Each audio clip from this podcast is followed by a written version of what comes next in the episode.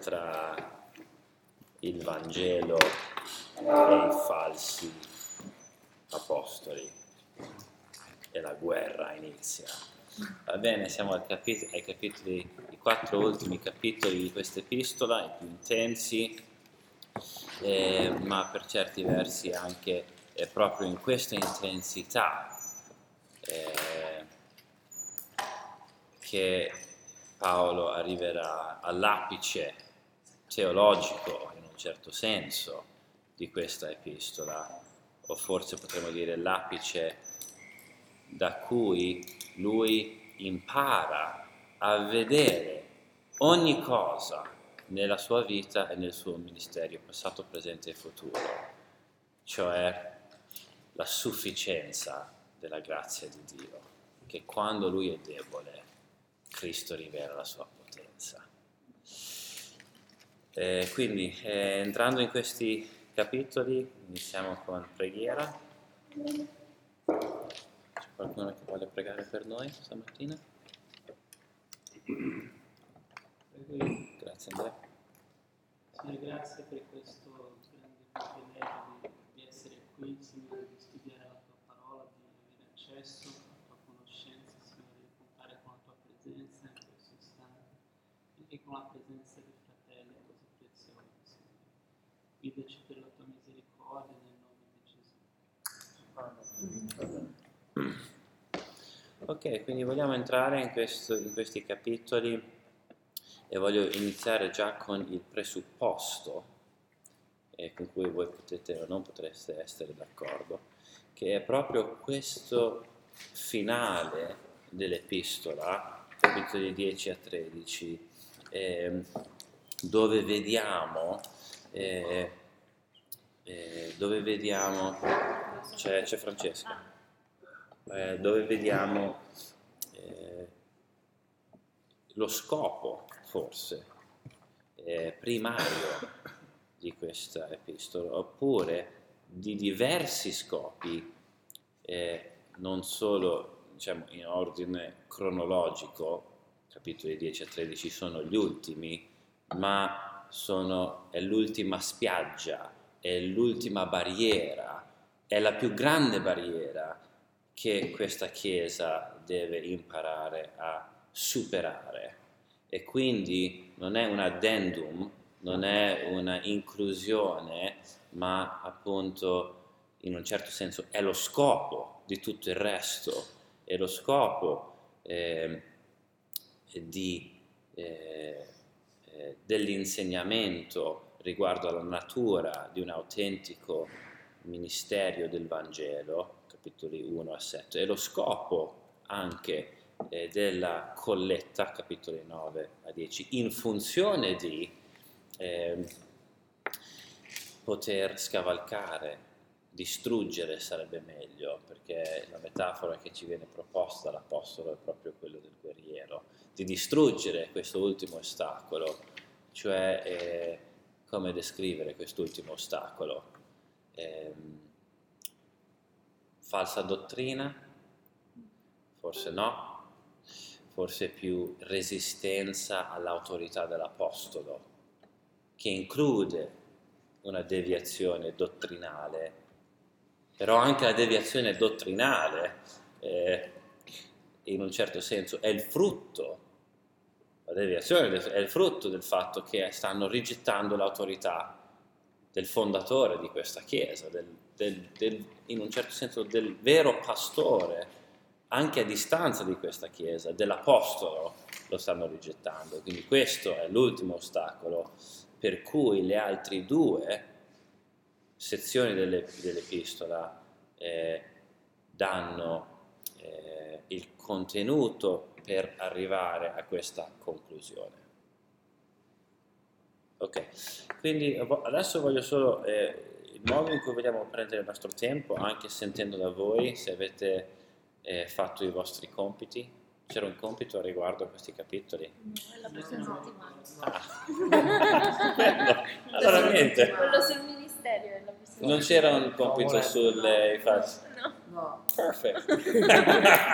Io, ragazzi. Ero Tu hai fatto il tuo compito? Eh, non c'era. ero già no, non ho avuto tempo, c'era. Quindi c'era, avete letto questi capitoli? Vabbè, li avete letti all'inizio, però cioè, li avete rivisti? No, vabbè. Letto. Ok, va bene. Quindi ehm, vogliamo fare questo lavoro comunque insieme eh, riguardo a quattro semplici domande, quindi vogliamo dividere il nostro tempo in quattro domande più una conclusione. Le quattro domande saranno ehm, quattro domande diciamo interpretative. Chi sta facendo la critica? Il chi. Chi sono queste persone adesso a cui Paolo rivolge la sua attenzione? Cosa stanno loro criticando? E per certi versi questo ci aiuta un po' a vedere anche in questi capitoli come non sono capitoli a parte, anche se il tono cambia, perché potremmo già ora eh, e non ancora. Potremmo già ora sapere un po' quali sono le loro critiche, perché è stato anche una parte importante in capitolo 1 e 2, prima di poi entrare da capitolo 2 e 5 nella sua, in un certo senso, nel suo ripasso dottrinale. E quindi in questo senso eh, sappiamo un po' già dove andranno le loro critiche, però le vedremo qua in modo molto più specifico cos'è la conseguenza o l'impatto del loro ministero, tra virgolette, della loro presenza, del loro insegnamento eh, sulla Chiesa. Cos'è l'impatto, la conseguenza della loro presenza, eh, del loro ministero, del loro insegnamento sulla Chiesa. Quindi chi, che cosa stanno dicendo, cosa è la conseguenza. E poi veramente la parte che poi descrive in modo più ampio questi quattro capitoli, come risponde l'Apostolo Paolo a la critica, tutte queste cose, okay? come risponde l'Apostolo. Dopo queste quattro domande vogliamo chiederci eh, com'è che questo, questi testi, queste verità, sono o non sono trasferibili a noi nel ministero. E con questa conclusione, in un certo senso, stiamo già mettendo eh, la punta del piede oh, nella discussione della prossima volta, dove non solo da questi capitoli, ma da tutta l'epistola vogliamo chiederci ma che visione c'è qua del ministero e come possiamo noi essere modellati dalla visione del ministero che vediamo in seconda Corinzi? Vi è chiaro questa struttura? Questa idea, questo approccio di oggi? Anche utile. sì. Ok, finora ci sono domande riguardo a questo? Ok. Quindi contesto. Eh, il contesto di questi capitoli li dobbiamo veramente vedere in Prima Corinzi capitolo 3 e 4. Prima Corinzi capitolo 3 e 4. Quindi con le vostre Bibbie buttiamo l'occhio su Prima Corinzi 3 e 4. Capitolo 3. Eh, Ora, adesso sappiamo, abbiamo enfatizzato più volte la storia, il contesto dinamico tra apostolo e chiesa, tra visite e colleghi, tra insegnamenti, tempi, lettere, pianificazioni, viaggi che dovevano avvenire non sono avvenuti, altri viaggi che sono avvenuti che non erano aspettati.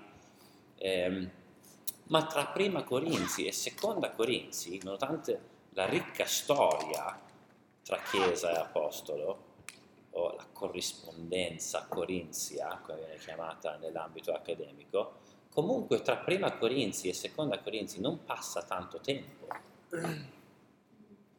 sei mesi, un anno, in cui ci sono potenzialmente altre visite, ovviamente altre visite, non sappiamo quante, perché sappiamo che Tito, Timoteo vanno avanti e indietro con l'altra lettera tra la prima e la seconda Corinzi, però non passa tantissimo tempo.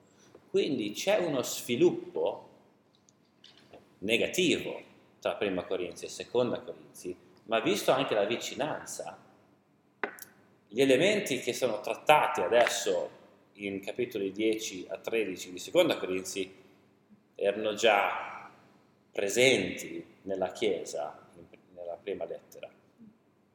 E lo vediamo soprattutto in capitoli 3 e 4. Ehm, ok, farò, salterò un attimino in questi testi, anche se quello che ci darebbe veramente tutto il contesto sarebbe proprio di leggere interamente questi due capitoli, in, quindi cercate di seguirmi. Eh, se, prima Corinzi 3, versetto 1, fratelli, io non ho potuto parlarvi come a spirituali, ma ho dovuto parlarvi come a carnali, come a bambini in Cristo. Vi ho nutrito di latte, non di solito, perché non eravate capaci di sopportarlo, anzi, non lo siete neppure adesso, perché siete ancora carnali. Infatti, dato che ci sono tra di voi gelosie e contese, non siete forse carnali e non vi comportate secondo la natura umana? Quando uno dice io sono di Paolo, l'altro di Apollo, non siete forse uomini carnali? Che cosa c'è dunque? Che, che cos'è dunque Apollo? E cos'è Paolo? Sono servitori per mezzo dei quali voi avete creduto e lo sono, e lo sono nel modo che il Signore ha dato a ciascuno. Versetto 5. Apollo e Paolo hanno una importanza, ma una importanza che deriva, eh, che deriva dall'autorità del Signore.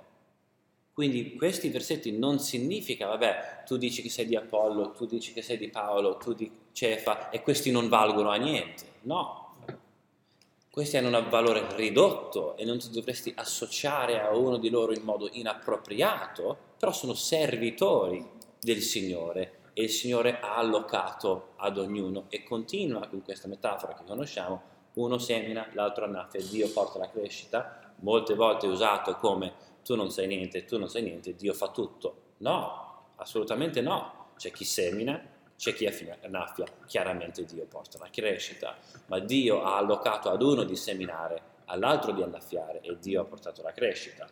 Quindi c'è equilibrio nell'insegnamento di Paolo, però questo equilibrio già vediamo che loro non sono capaci di notarlo e quindi o riducono l'importanza di un servo del Signore o lo elevano in modo inappropriato.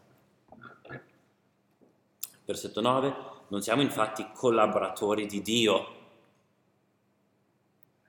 Voi siete il campo di Dio, l'edificio di Dio, metafora agraria, metafora edile. Okay?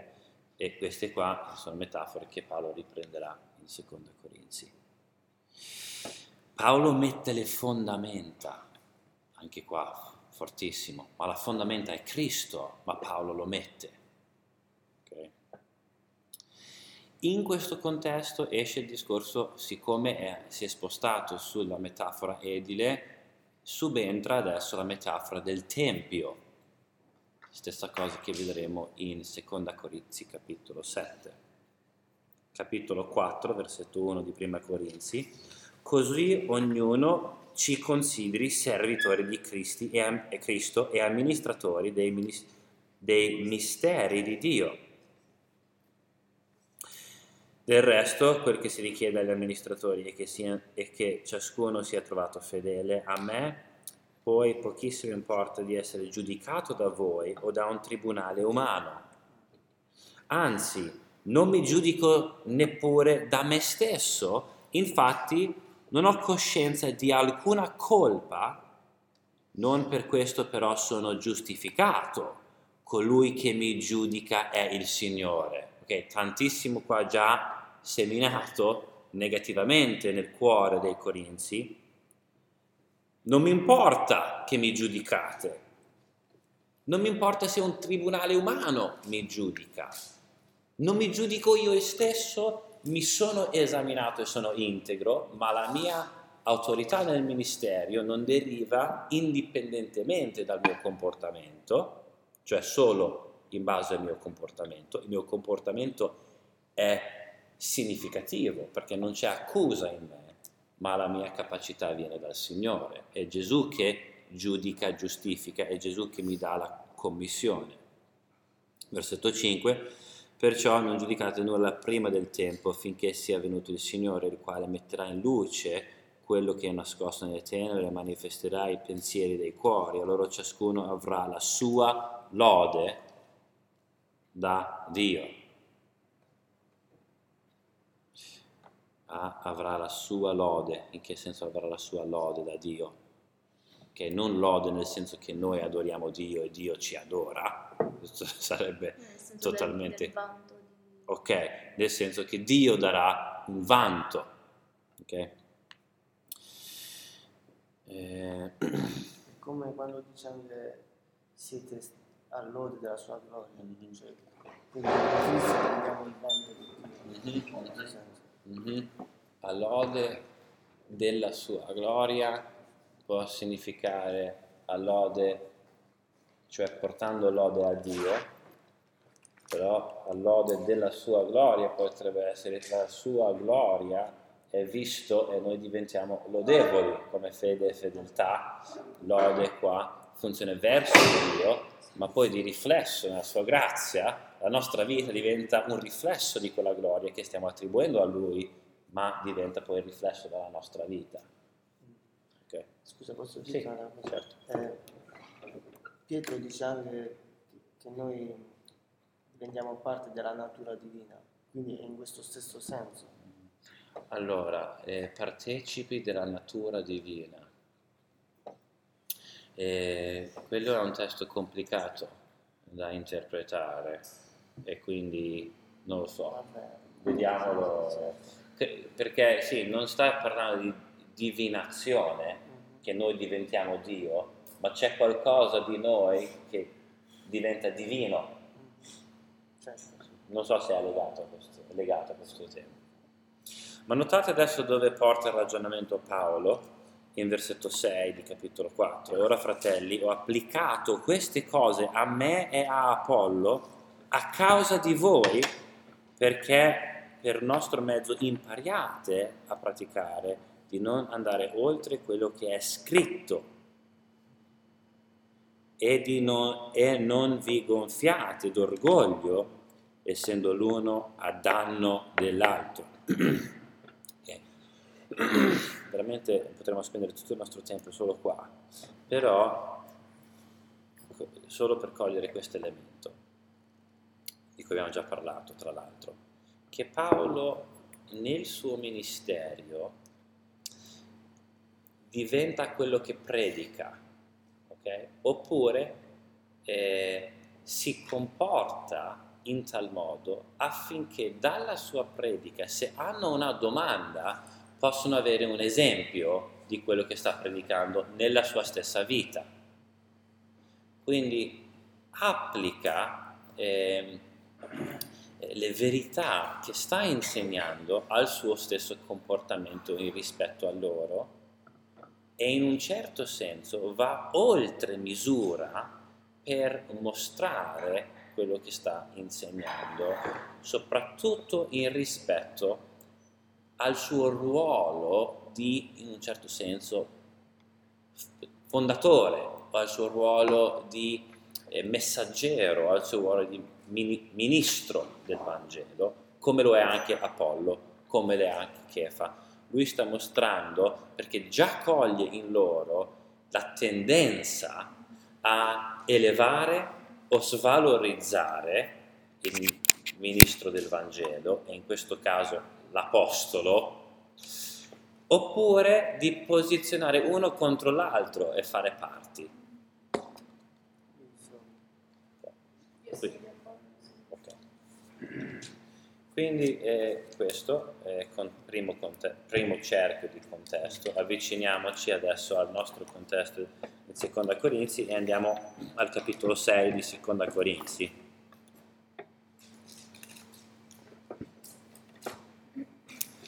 Ok, Seconda Corinzi, eh, sappiamo adesso che questa prima sezione, veramente molto ricca teologicamente, eh, non è una teologia astratta, ma sappiamo che dal capitolo 2 al capitolo 5, che sta in un certo senso eh, ripercorrendo eh, la natura di un autentico ministero del Vangelo, caratterizzata principalmente dalla dottrina della riconciliazione ha uno scopo esortativo, versetti capitolo 6 e capitolo 7, perché è un crescendo e arriviamo a queste esortazioni di capitolo 6 e capitolo 7. Capitolo 6, la stessa parola che abbiamo appena letto in prima Corinzi, come collaboratori di Dio, versetto 1, vi esortiamo a non ricevere la grazia di Dio in vano. Versetto 3, noi non diamo nessun motivo di scandalo affinché il nostro servizio non sia biasimato.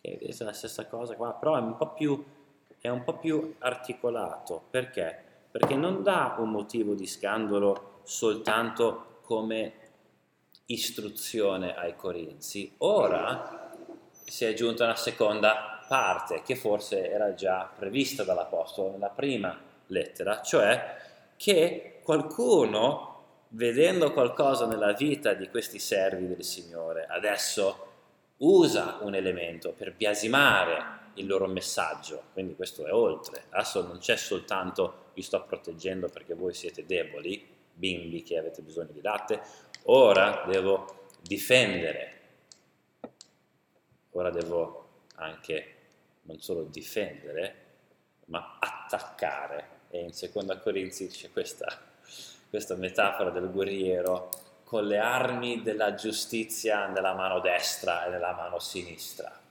Oh, Paolo il guerriero, stupendo. Paolo il Jedi, eh, Paolo che ha, che ha due armi, destra e sinistra, in che senso? Difesa, scudo, attacco, spada. Okay? Quindi sta difendendo la natura del vero ministero, ma sta anche distruggendo idee, non persone. Questo sarà un elemento importante. Idee che si elevano contro Cristo. Okay? Perché il suo ministero è biasimato. Versetto 4 di capitolo 6. Ma in ogni cosa raccomandiamo noi stessi come servitori di Dio con grande costanza nelle afflizioni, nella necessità, nelle angustie, nelle, nelle percosse, nelle prigionie, nei tumulti, nelle fatiche, nelle veglie, nei digiuni, continua, ma nota il cambio, con purezza, con costanza, con pazienza, con bontà, con lo Spirito Santo, con amore sincero, con un parlare veritiero, con la potenza di Dio. Quindi entrambi di queste, o queste due cose sono per l'Apostolo essenziali, sono inseparabili che la sua purezza, amore, gentilezza, potenza, spirito, parola sarà evidenziato, sarà canalato, passerà attraverso fatiche, angustie, ferite, oltraggi, sofferenze. Questa è la dinamica di ogni giorno esposti alla morte, ogni giorno è come un miracolo di rinascita ogni giorno è una resurrezione, ogni giorno è domenica mattina. Eh, Cristo esce dalla tomba e io esco con lui, ma ogni giorno è un venerdì santo, è un venerdì dove io muoio. E, questa dinamica Paolo eh, si spingerà al confine e forse, tra virgolette, oltre il confine negli ultimi capitoli, perché proprio vuole con tutto il suo cuore che loro siano ristabiliti nel Vangelo. Eh, ok, ah, sempre contesto, eh, versetto 14 di capitolo 6. Qualcuno ci vuole leggere capitolo 4, eh, 6, versetti 14 a 16? Non vi mettete con gli infedeli sotto un gioco, un gioco che non è per voi. Infatti, che rapporto c'è tra la giustizia e l'iniquità? O quale comunione tra la luce e le tenebre? E quale accordo fra Cristo e Belai? O Sì, sì. O quale relazione c'è tra il fedele e l'infedele? Eh, leggi anche il versetto, la prima parte del versetto 16. E che armonia c'è fra il tempio di Dio e gli idoli? Noi siamo infatti il tempio del Dio vivente. Ok. Quindi, ok, adesso con questo contesto, anche questa enfasi, notiamo subito eh, eh, uno dei contesti primari in cui questo testo ci è stato o insegnato o raccontato, quando l'avete sentito usato questo testo? Sempre,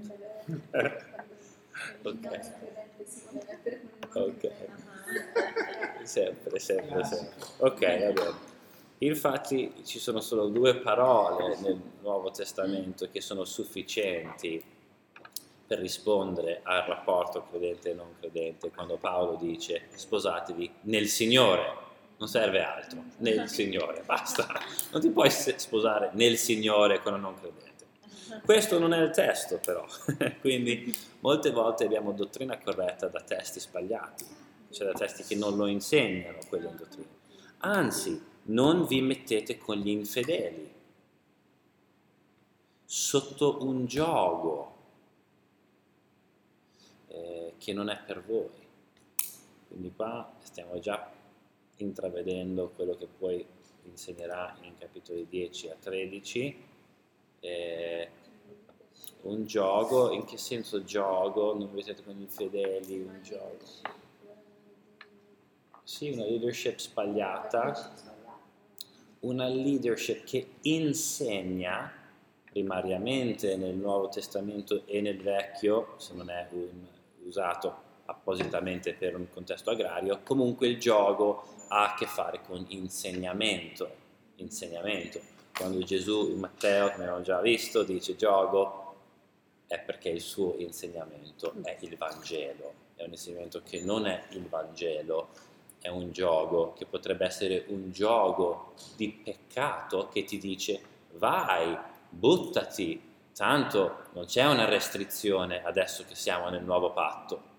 Oppure che ti dice l'opposto, no, vieni gentile, torna alle forme ebraiche.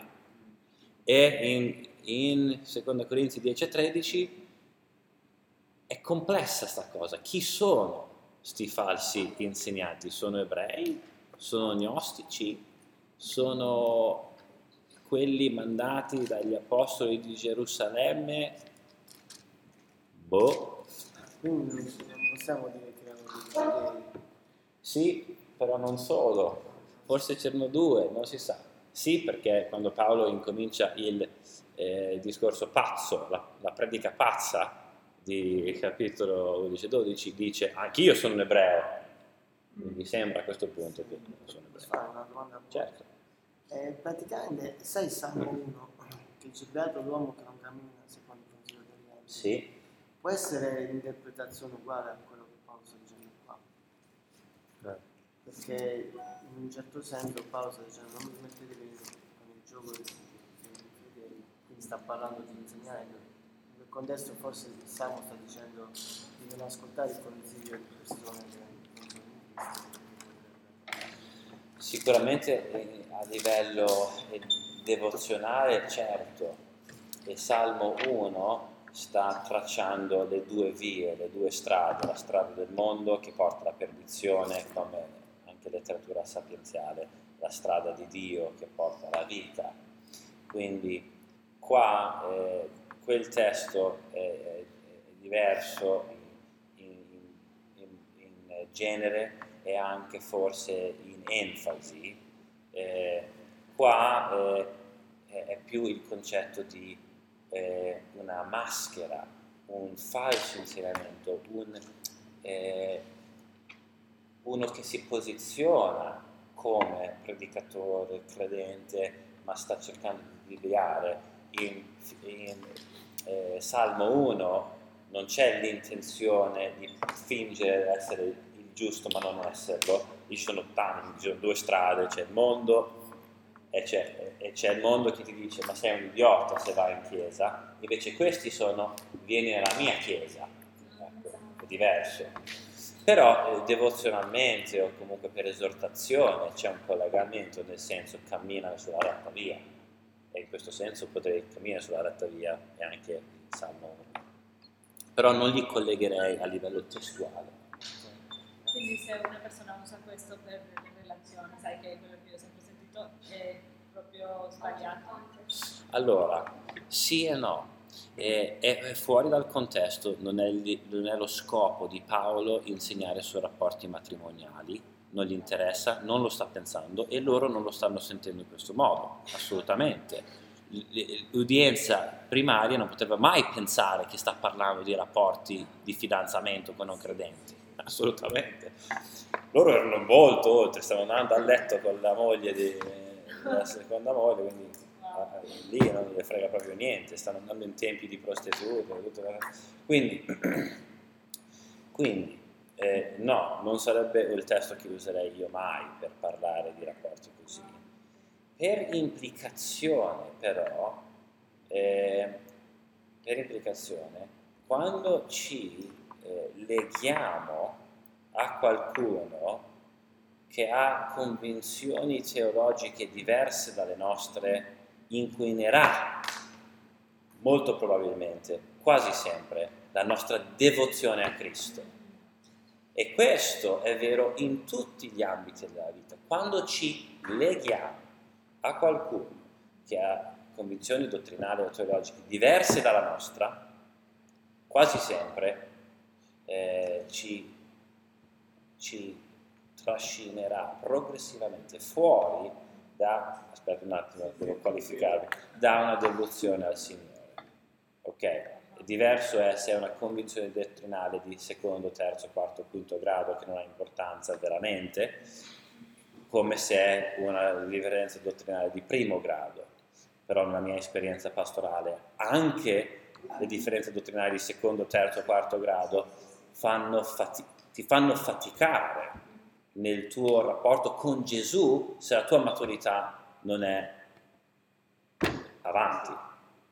Eh, quindi tu hai una convinzione sul dono delle lingue, secondo o terzo grado, il tuo marito o la tua moglie la tua ne ha una diversa. Se non avete entrambi una grande maturità, sicuramente più di quelli in Corinto, allora faticherete nel vostro rapporto di intimità con il Signore, preghiera, devozione e quant'altro, e questa fatica probabilmente vi progressivamente eh, trascinerà o spegnerà eh, dalla vostra pura devozione a Cristo di cui parlo, Paolo parla in capitolo 11 di Seconda Corinzi. Andrea. No, dire che anche se il testo qui, come dicevi tu, non parla di questo argomento in specifico, la Bibbia c'è dei principi che lasciano chiaro. Certo, assolutamente. Già da Isacco, quando parlava del suo figlio Esaù che si è messo eh, con stranieri, Esatto. quanto ha sofferto per colpa Tantissimo. quello, a Sansone, cioè... eh, Quindi questo testo, per anche tornare alla domanda di Cristina, questo testo può essere utilizzato, anche se io non personalmente lo utilizzerei, nel senso che comunque parla- va da questo al Tempio e l'insegnamento sul Tempio è un insegnamento che usa in Prima Corinzi per il loro rapporto sessuale con inappropriato, peccaminoso. Voi siete il Tempio di Dio, e qua parla del Tempio di Dio. Quindi si può arrivare a quell'insegnamento sicuramente, però comunque devi fare dei salti eh, eh, abbastanza grandi eh, da questo testo lì, però l'insegnamento generale eh, quindi non è orientato verso rapporti di fidanzamento o di matrimonio, però ha a che fare con legami e non tanto tra un credente o un non credente, ma tra un credente e un, eh, in inglese, un poser, qualcuno che, qualcuno che finge di essere credente, ma non lo è. Il carnale di, di prima Corinzi, più delicato ancora. Sì. Andando oltre il fatto di leadership in, per l'insegnamento, Mhm. anche può, può essere che può- a- applichiamo anche questa nei rapporti di tipo business tra credente e non, non credente o no. Se io voglio aprire un business, Di nuovo, io qua il contesto è la chiesa locale, si è intromesso qualcuno nella chiesa locale. Quindi per questo siamo in un certo senso ridotti nella nostra applicazione di questo testo, ridotti in un certo senso da anche parlare del matrimonio, no? Togli, riportalo. Contesto lavorativo? No. Togli, riportalo. Contesto di amicizia? No. Tutti que- no. Qua l'enfasi primaria è sul gioco, insegnamento, che insegnamento non significa sempre prediche, qualcuno che prediche, perché questo è un elemento che un anche credente abbastanza immaturo sa valutare quando una predica non è centrata sul Vangelo, però ci sono tante eccezioni sfortunatamente, però più è, eh, Paolo parla di distruggere ragionamenti che si elevano, quindi l'insegnamento, il gioco non è soltanto la lezione frontale di 45 minuti domenica mattina o uno studio biblico, ma può essere la vita compromessa di un insegnante che ti porta a rispettare il testo ma vivere contro o assumere cose che portano disonore a Cristo, tristezza al suo cuore, ma farlo con una coscienza tranquilla, perché tanto anche lui fa così, perché tanto boh, si vede che anche se il testo dice non fare così, forse non, si, non ha quella applicazione per noi nel ventunesimo secolo, perché tanto lui vive così, lei vive così. Eh, quindi può essere comportamentale o può essere anche una leggerezza, una sottilezza per quanto riguarda ragionamenti come pensiero positivo, no? Idee che vengono innestate con l'insegnamento biblico, però non rispecchiano il Vangelo. Dov'è la, teolo- la, la teoria del pensiero positivo in Romani, l'epistola ai Romani, che ti dice che sei, sei un ribelle alla gloria di Dio e questo è il tuo problema. Quindi, ecco, eh, per questo motivo, scusa, per tornare al tuo commento, eh, di nuovo non lo userei come una, un'applicazione non entrare in legami, eh, ci potrebbero essere molti altri testi biblici invece che parlano di un rapporto di legame economico, quindi potremmo pensare a tante verità espresse in proverbi, una delle tematiche più comunemente espresse nel libro dei proverbi ha a che fare con soldi. Quindi ci possono essere tanti principi biblici per come approcciare quel rapporto, però non una restrizione netta in base a questo testo.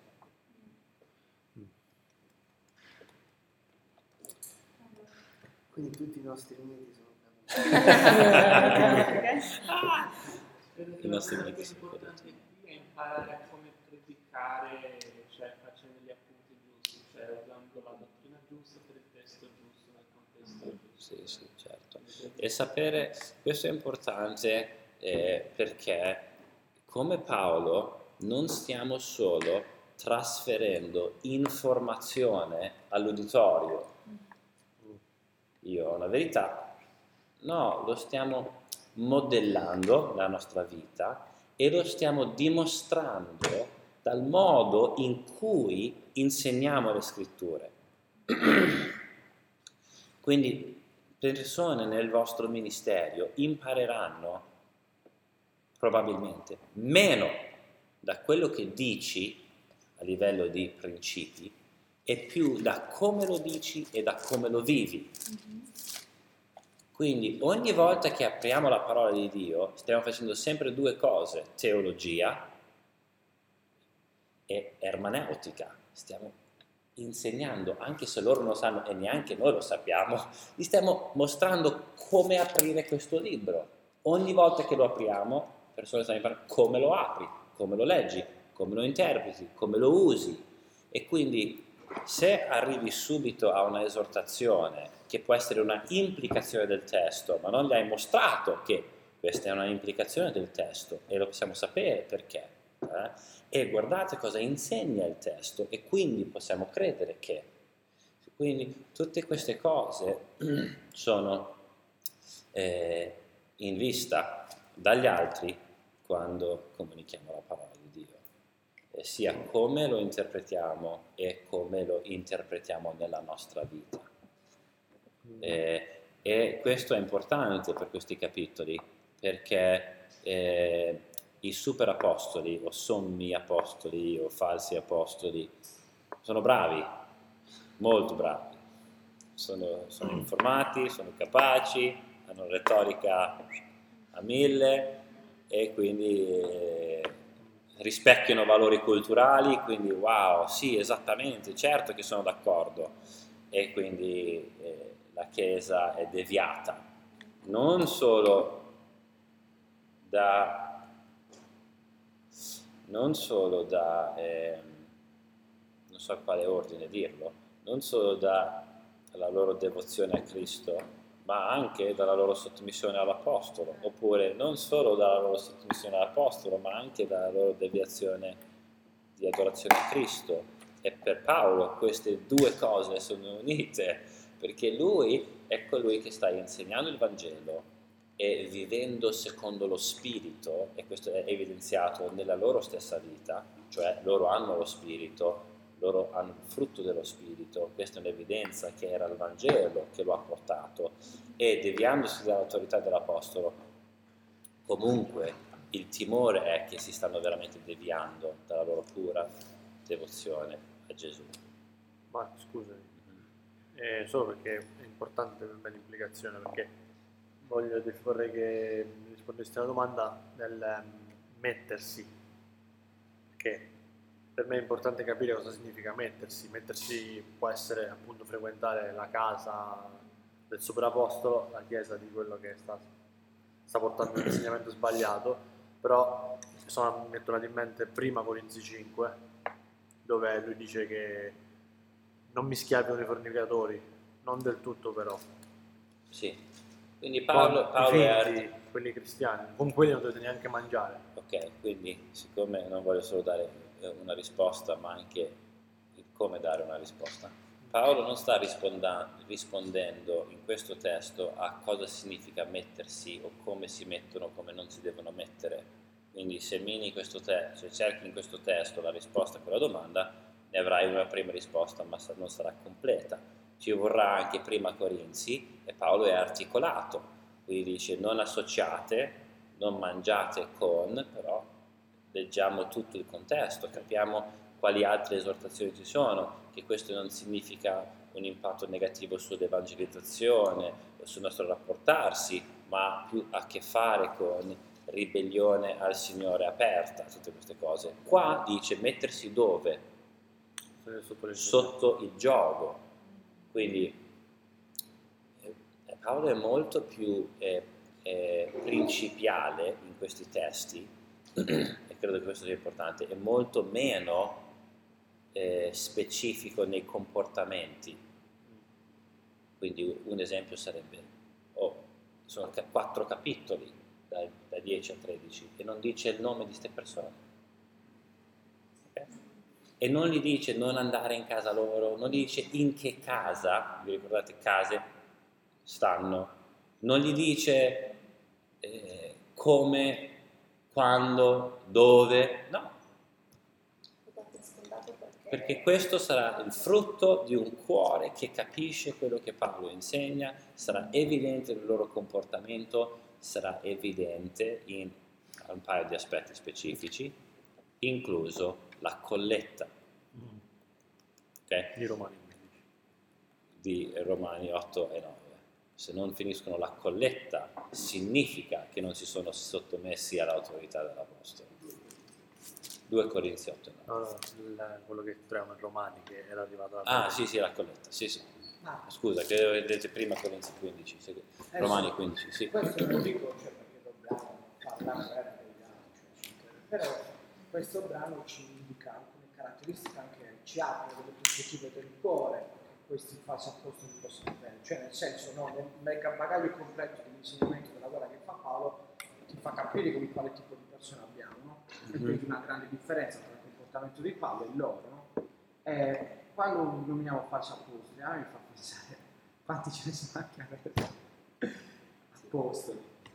uomini Sì. uguali identici come questo che Certo, allora io... che- ottimo, salvo, ottimo. cioè è pazzesco ci Secondo me uno dei- è stra- è. Eh, uno dei motivi per cui Paolo non dà i nomi e uno dei motivi perché il, il suo ragionamento eh, è eh, più articolato, più profondo, è perché sa molto bene la sua vita, il ministero e sa molto bene in base all'Antico Testamento che la presenza di falso insegnamento è ciclico nella vita della Chiesa e non è sempre identificabile con una persona, ma con un'ideologia, con una corrente culturale, con decisioni prima di natura morale che poi hanno una ricaduta sulla tua teologia.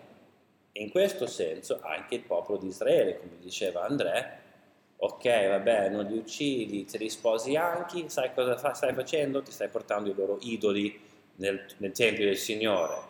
Quindi era prima una decisione morale, ma poi ha avuto una caduta dottrinale. Tantissimi esempi nella mia vita, il mio migliore amico eh, si, è, eh, allo- eh, si- si è lasciato, si è abbandonato ai suoi desideri, impulsi, orientamento eh, eterosessuale, eh, omosessuale, eh, dopo una lunga lotta e, e ha detto basta, non ce la faccio più, eh.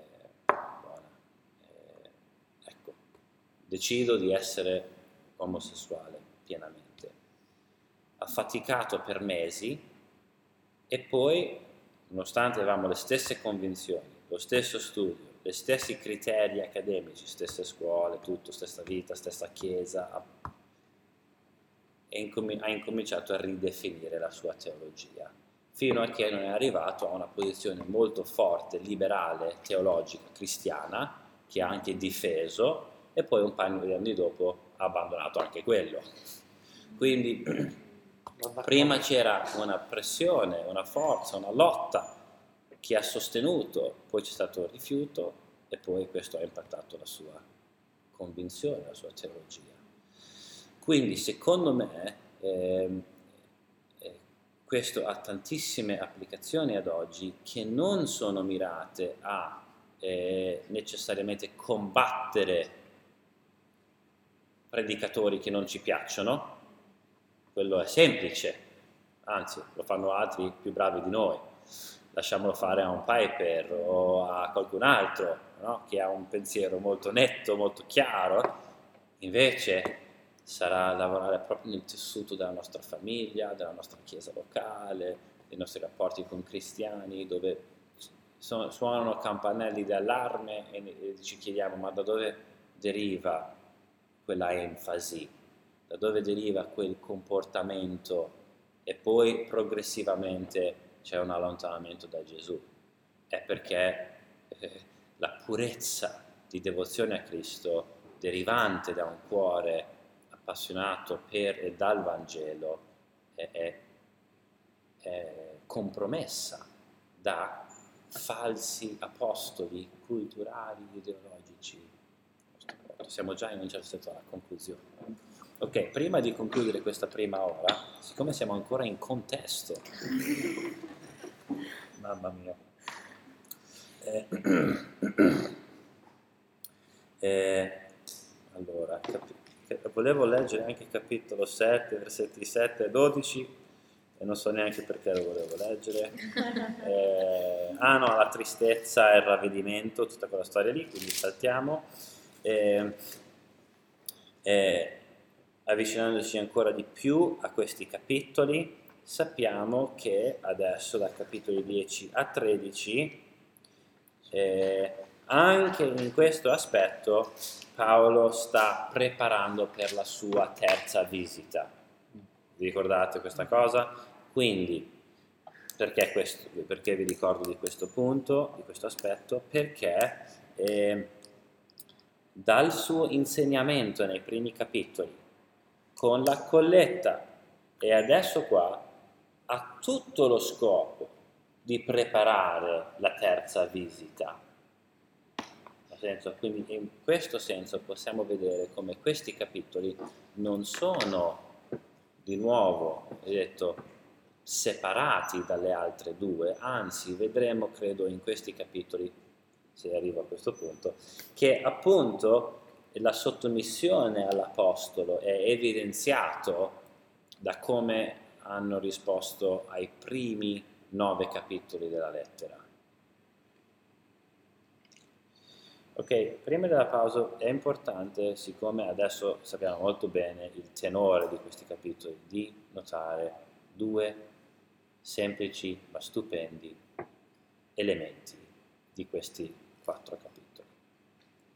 Primo, capitolo 10 e versetto 1.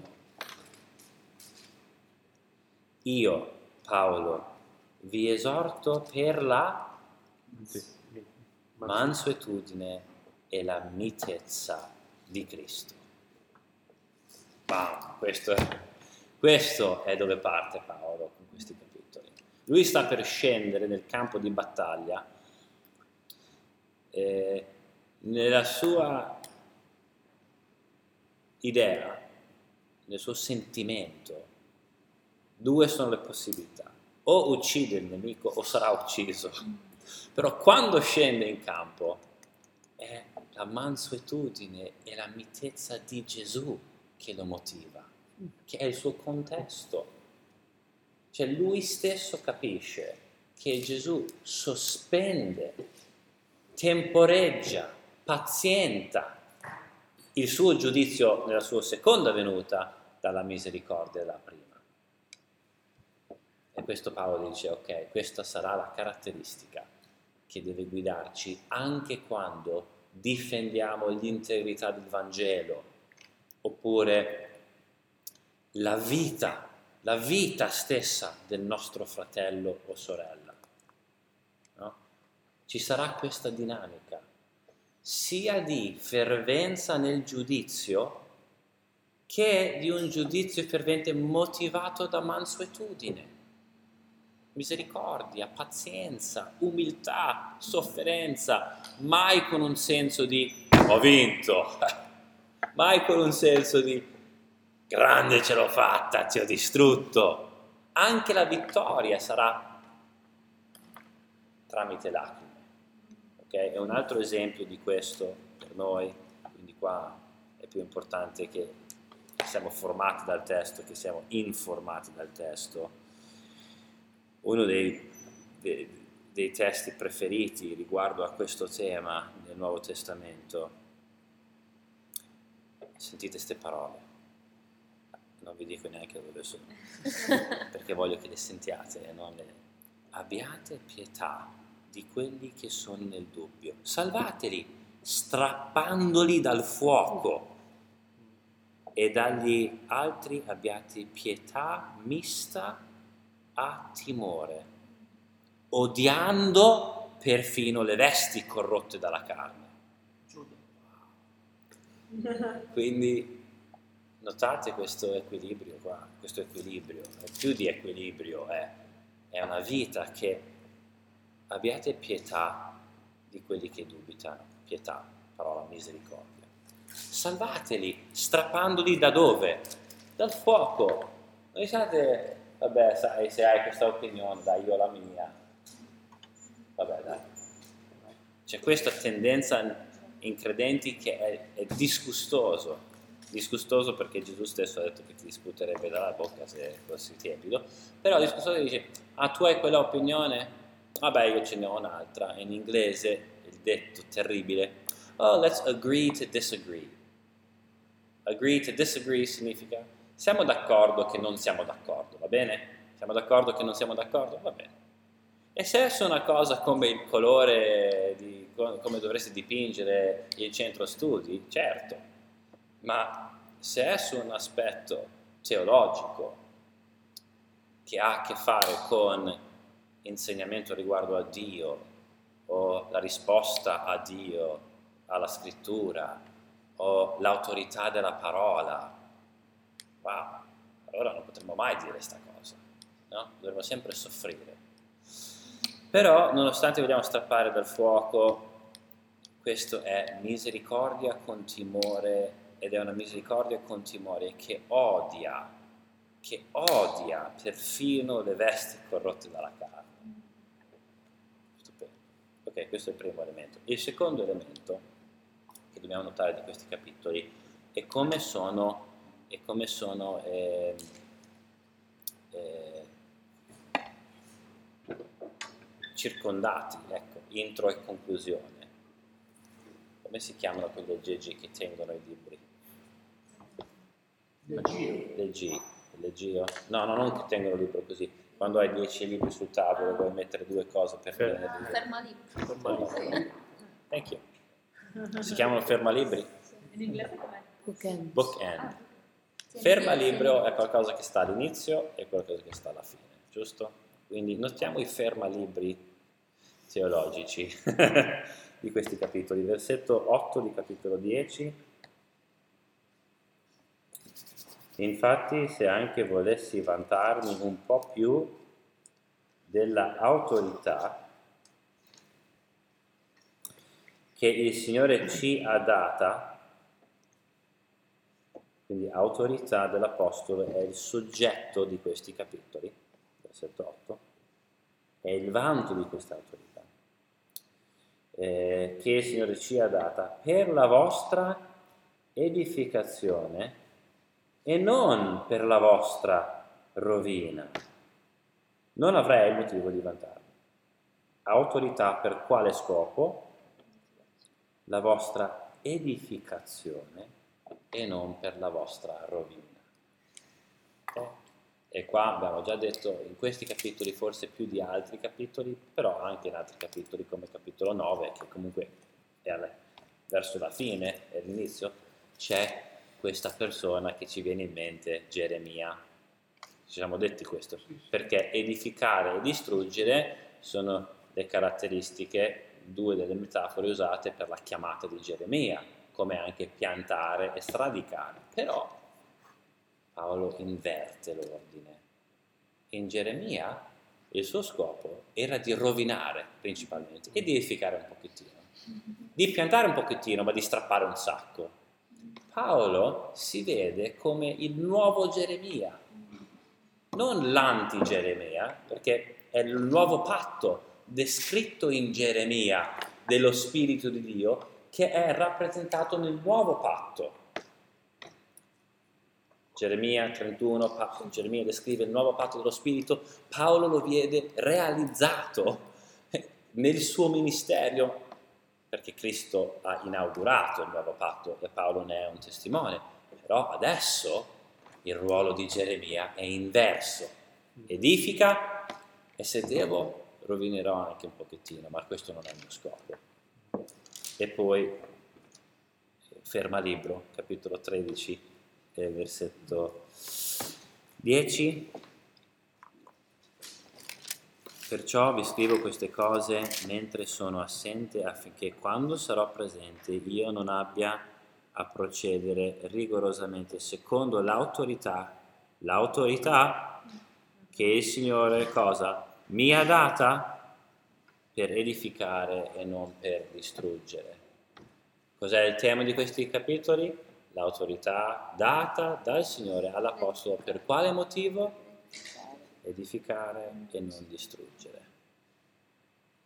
Ok, questo già ci, ci ha dato secondo me tantissimo eh, riguardo a come dovremo rispondere a conflitto nella Chiesa.